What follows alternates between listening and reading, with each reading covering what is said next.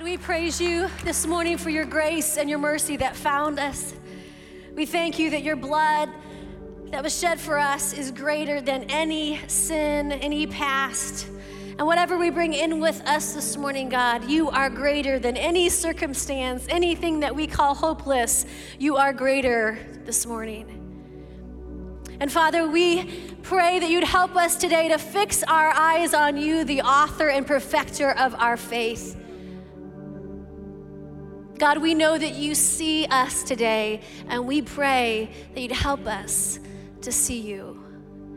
We pray this in the powerful and great name of Jesus. And everybody said, Amen, amen. Well, it is great to be with you this morning, my friends, at Central Wesleyan Church. It's great to be back. For those of you who are new friends of mine this morning, my name is Melinda, and I served here as a worship pastor for a little over eight years, and I'm just honored to be with you today. So thank you, thank you, thank you for letting me come back. One year ago today, I was sharing with you from the Gospel of John how the Word of God became flesh and made his dwelling among us. That was Emmanuel, God with us. And we beheld his glory full of grace and truth. And we talked about how it's possible to be home when we have Jesus. He can actually be our home become, because home resides in us.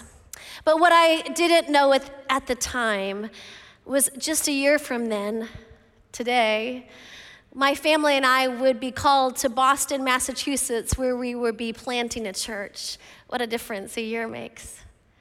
A year ago, I introduced you to our very newly adopted son, Joseph. I introduced you onto this stage. And a year ago, this is what my boys look like Tyler and Joseph, and this is what they look like today. And they give you greetings. You probably will hear one of them at least in the service today.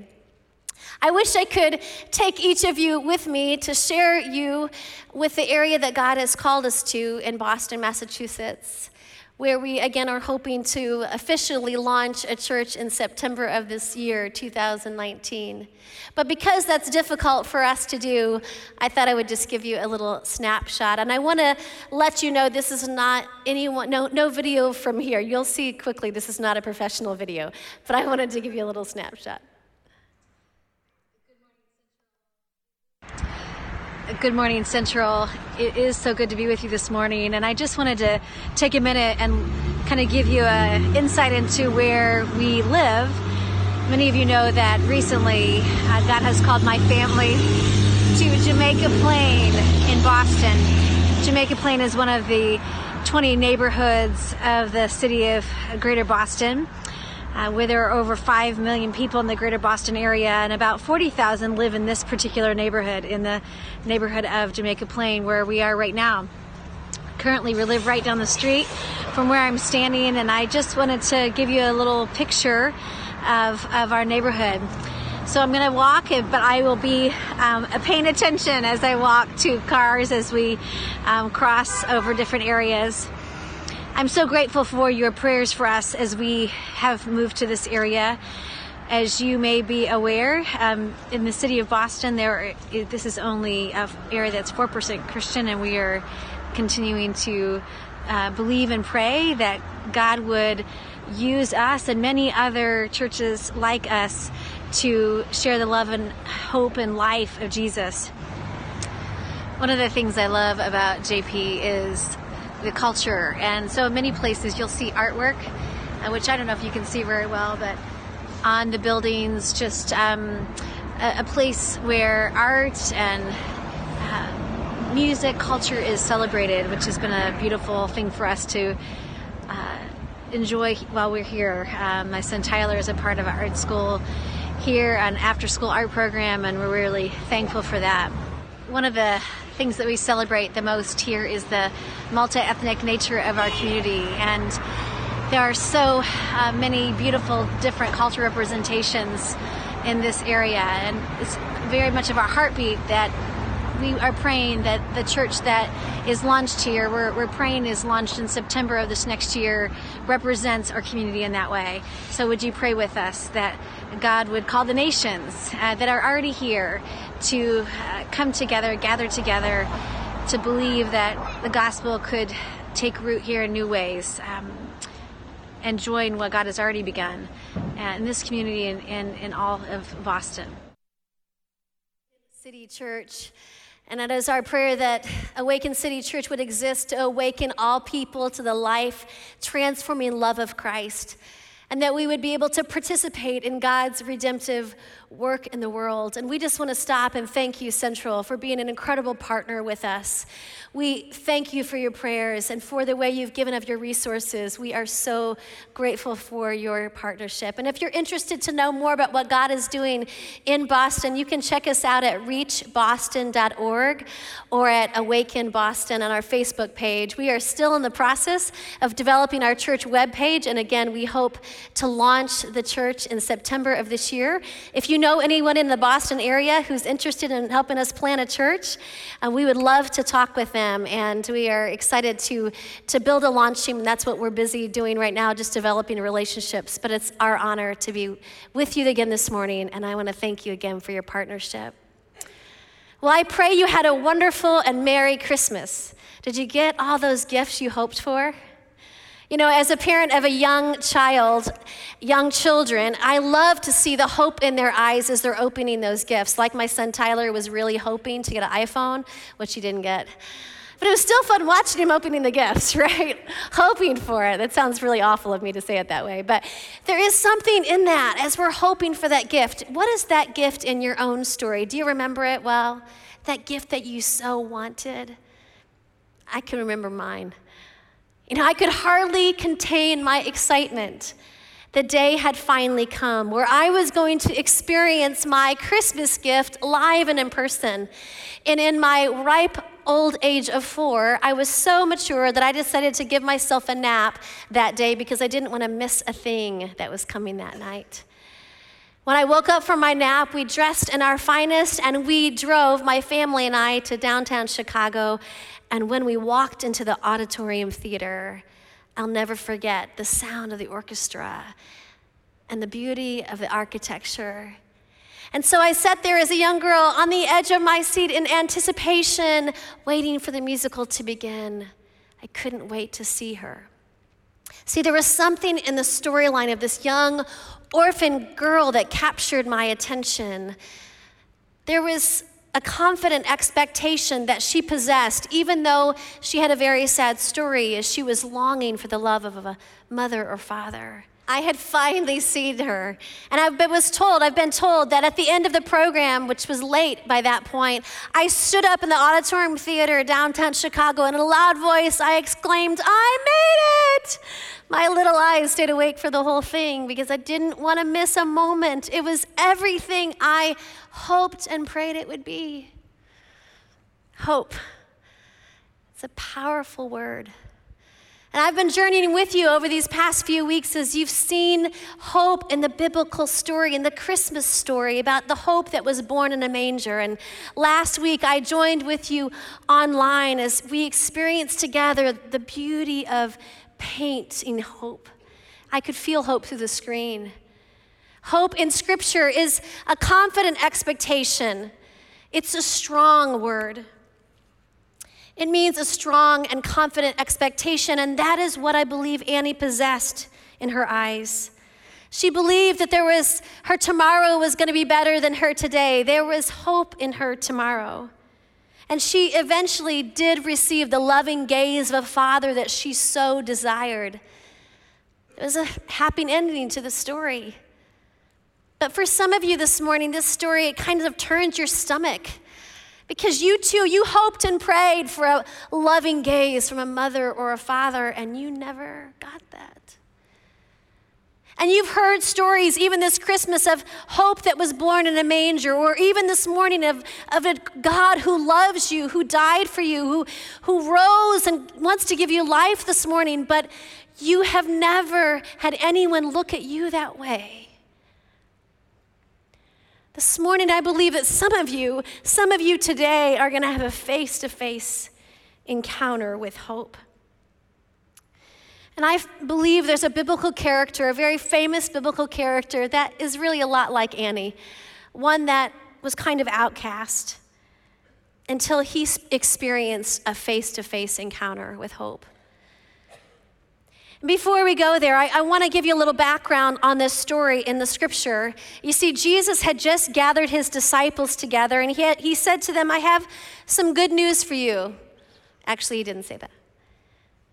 He said, My friends, I, I need to tell you, we're going to be going up to Jerusalem where I'm going to suffer and die, as the prophecies have foretold, and then I'm going to rise again on the third day. Now, for us this morning, we can say, Yes, it is finished. Jesus, you are greater than it all. But for them, they didn't know the end of the story, they didn't understand what he was talking about.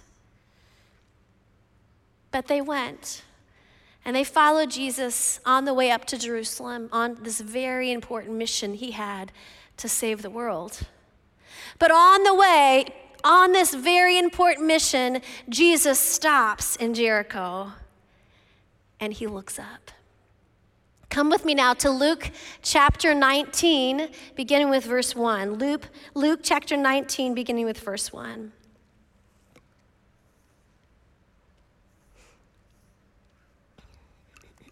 Luke 19. Jesus entered Jericho and was passing through. A man was there by the name of Zacchaeus. He was a chief tax collector and was wealthy. He wanted to see who Jesus was. But because he was short, he could not see over the crowd. So he ran ahead and climbed a sycamore tree to see him, since Jesus was coming that way. When Jesus reached the spot, he looked up and said to him, Zacchaeus, come down immediately. I must stay at your house today. So he came down at once and welcomed him gladly. All the people saw this and began to mutter, He has gone to be the guest of a sinner. But Zacchaeus stood up and said to the Lord, Look, Lord, here and now I give half of my possessions to the poor. And if I have cheated anybody out of anything, I will pay back four times the amount. Jesus said to him, Today salvation has come to this house, because this man too is the son of Abraham. For the Son of Man came to seek and to save those who were lost. Now, before we move forward, it's important to know that a chief tax collector was the head of all the tax collectors. He was like the district man in charge. And he was known to be very wealthy, but wealthy in a corrupt way, wealthy at the expense of others. And he would have been despised by the Jews, despised by the religious leaders. In fact, the worst of sinners, not even allowed to worship in the synagogue. This is who Zacchaeus was. And we really don't know why Zacchaeus wanted to see Jesus that day.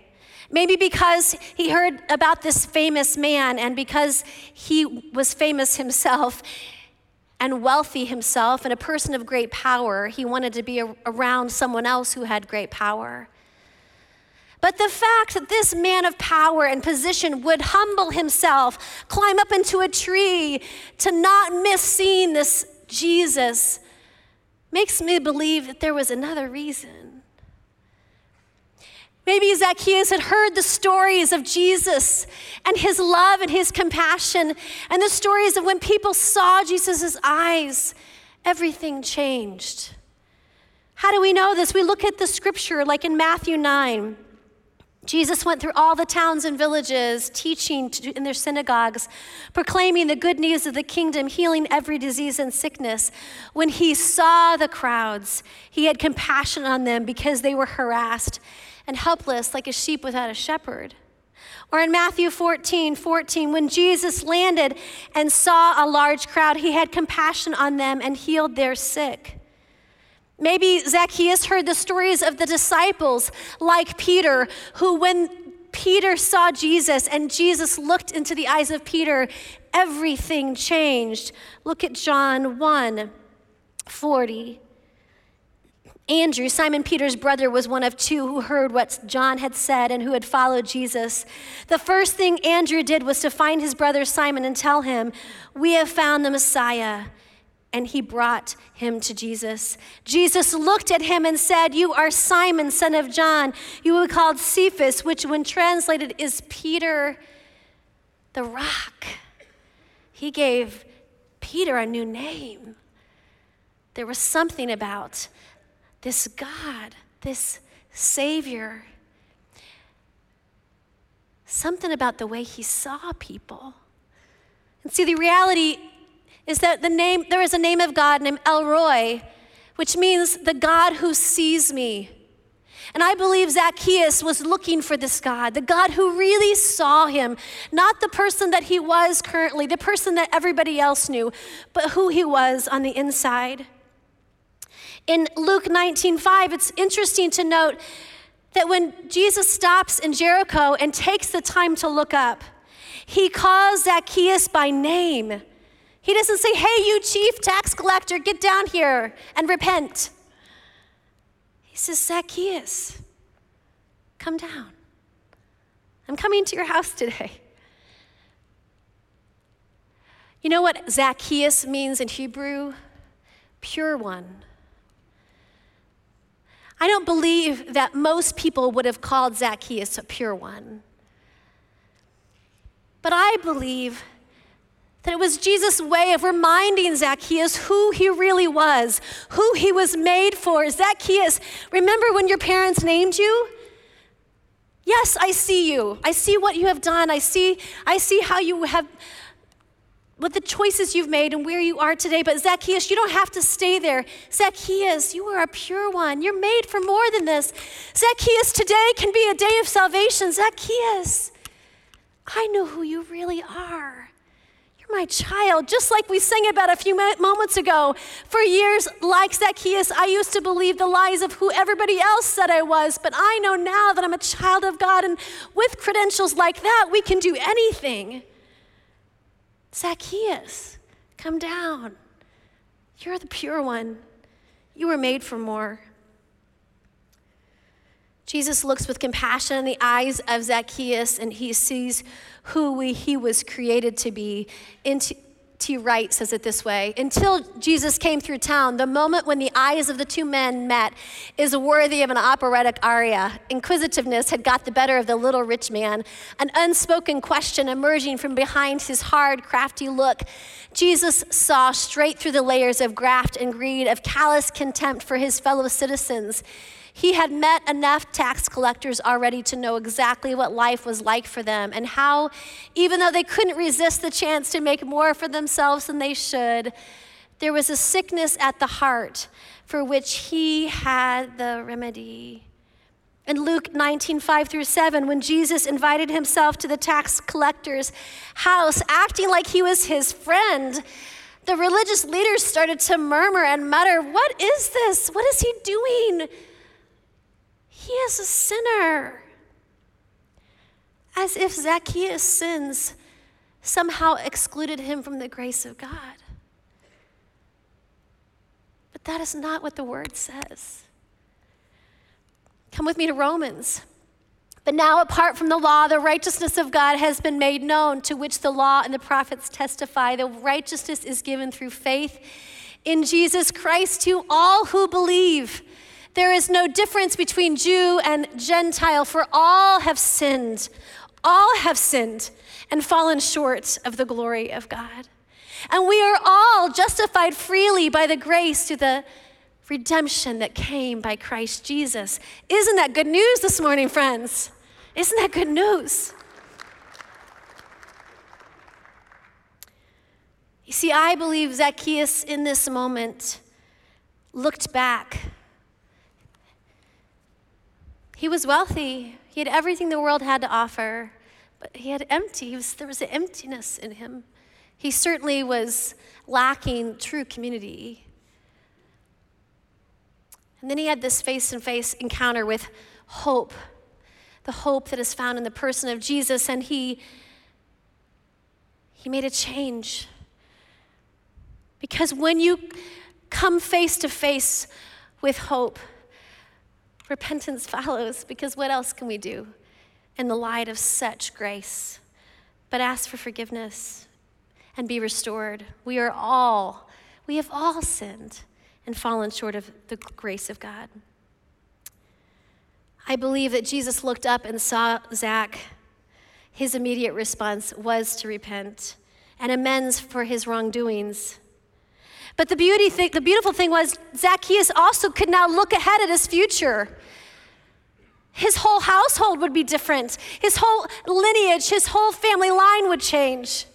And I believe not only him, but also all of his friends. Can't you just see it now? Him going back to the tax collectors, the ones for which he was in charge. And saying, friends, listen, I know, I know it's going to cost you, especially financially, but there's more. God has made you for more. God has made you for more. You see, the world sees differently than Jesus sees. James Dobson says it this way First of all, we know that hope changes everything because hope is a person. Jesus was eating with tax collectors and sinners, but Jesus saw people in need of a great physician. The world saw a blind beggar shouting above the crowd, but Jesus saw a man reaching out in faith and in need of mercy. The world sees a group of children annoying their master, but Jesus sees their innocent trust in a kingdom that belonged to such as these. The world saw a crook, crooked tax gatherer named Zacchaeus, but Jesus saw a man ready to be broken with an act of repentance. Jesus, the world saw the crowds pressing in on him from all sides. Jesus sees and senses the touch of his garment by a trembling woman. The world saw five loaves and two fish to feed so many. Jesus sees a great multitude hungry in need of compassion. The world sees an adulterer deserving of condemnation. Jesus sees a daughter in need of forgiveness. The world saw a robber crucified as a common thief. Jesus saw a lost soul worth dying for. And really, my question for you this morning is this. Who or what do people see when they look in our eyes? What or who do people see when they look in our eyes?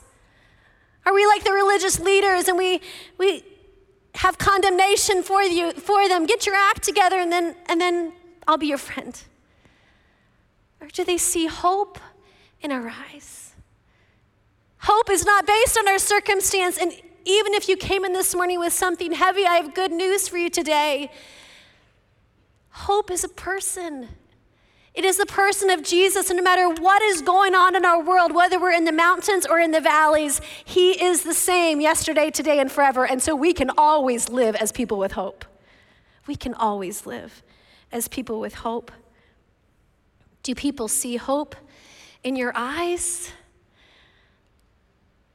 Jesus came Luke 19:10 to seek, to search after, to look for those who were lost. I don't know about you, but I hate being lost. Wasn't too long ago, after we moved to Boston, how many of you like to ride, ride the subway? Not very many hands. you need to try it out. There's not a lot of subways around Holland, I get that. But in Boston, it's something we do very often. And um, I needed to learn how to ride the subway. We call it the T in Boston. And right after I had moved there, I was in I was I was on my way to a destination. I was on my way there. I was with some people that knew where they were going, and I wasn't really paying much attention to how we got there. What train we took, what line, there's different lines. But on the way back, I pretty quickly realized I didn't know how to get home. And so I began to stare at this map, and for quite a little while, I just looked. I know I need to take this line, and the green line, and then the orange line, but I'm not sure exactly. Just kind of standing there.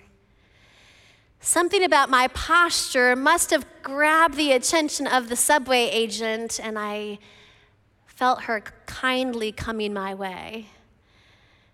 She tapped me on the shoulder and said, Dear, which people don't say in Boston very much, so I must have been really, really desperate. She said, Dear, can I help you find your way home? And I, I, I looked at her with fear in my eyes, and she looked back with hope in her eyes that I would not be stuck in that subway station all day long. And she helped me find my way home. See, she taught me something that day. She had a job to do when she worked, went to work that morning. She was busy doing her job, but she looked up from her busy job and she saw me, someone who was lost, who needed to find their way home.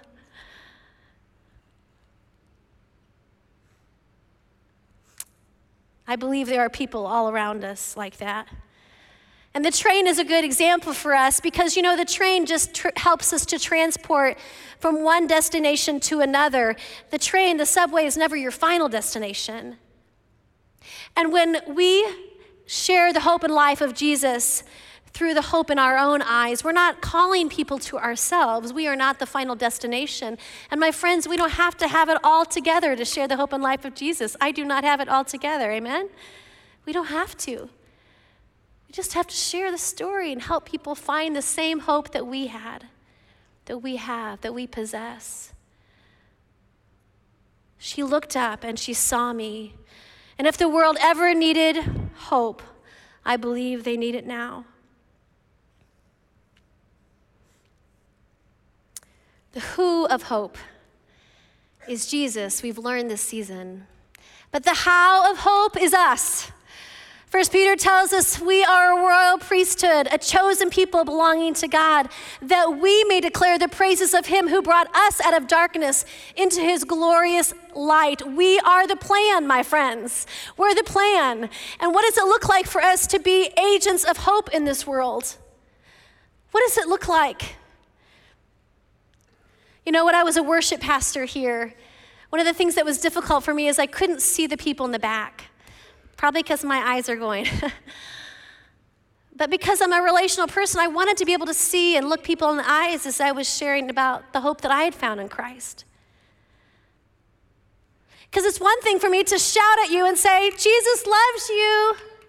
He has a plan and purpose for your life, but it's quite another thing for us to come out of our comfortable environments, things that feel familiar, things that feel known, and to walk outside of our comfortable places, to even run out of breath if we need to, to, to stop.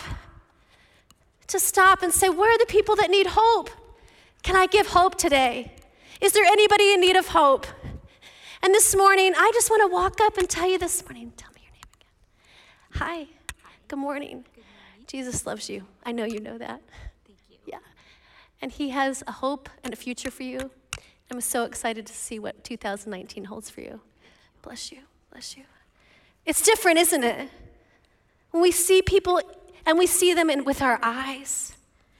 And that's going to require us, church, to get out of our comfortable places and go to the proximity spaces, the people that where people actually are a proximity space, a place or event where Christians and not yet Christians can interact meaningfully with each other.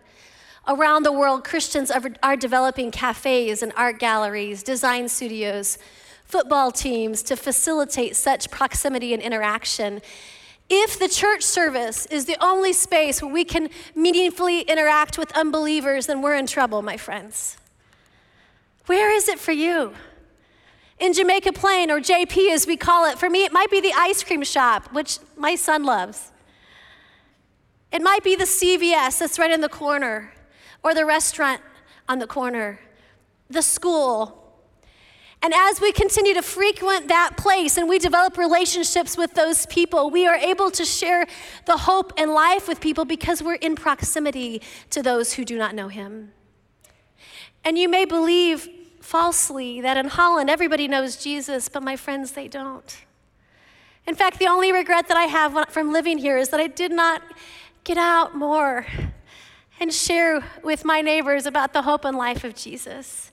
So, where is it for you? At your school, at your workplace? Where is God calling you to be an agent of hope like that subway agent was for me that day?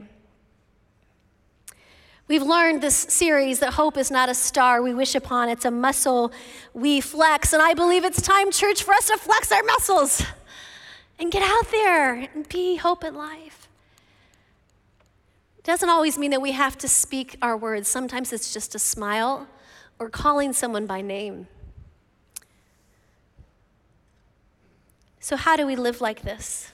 How do we live with hope in our eyes?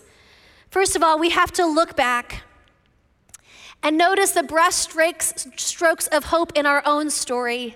What are the brushstrokes of hope in your story? Even from this past year, can you see? Can you see where Jesus has interacted your story in this past year? Even if it was a difficult year, if you had to say it this morning, would you be able to speak to what it was? For some of you this morning, when you look back, all you see is chaos and pain because you've never had a face to face encounter with hope. Well, my friends, this morning, guess what? Jesus isn't just passing through Central Wesleyan today, He is here right now. And today can be your day of salvation. Today can be the day where everything changes for you. And it is my prayer that you would not leave this place without having a face to face encounter with hope. And if you don't know what that means, just go to one of my friends because I know them and I've seen their eyes. I know they have hope in them. Today, Look back. And in a few minutes, I'm going to invite you to look back and think about this past year. Thank God for how you've encountered hope. Take a good look at God wonders. They'll take your breath away. He converted sea to dry land. Travelers crossed the river on foot. Now, isn't that cause for a song?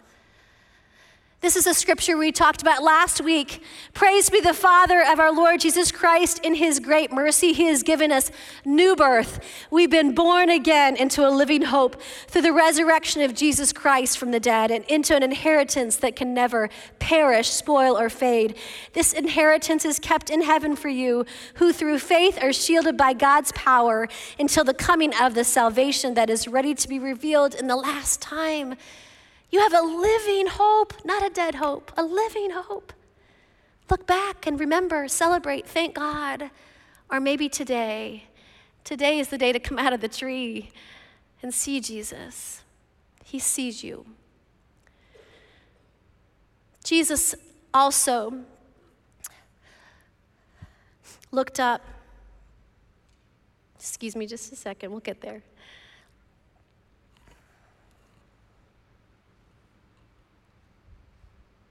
Look up and see the faces of people who need to know the hope we found. Look up. Who are they?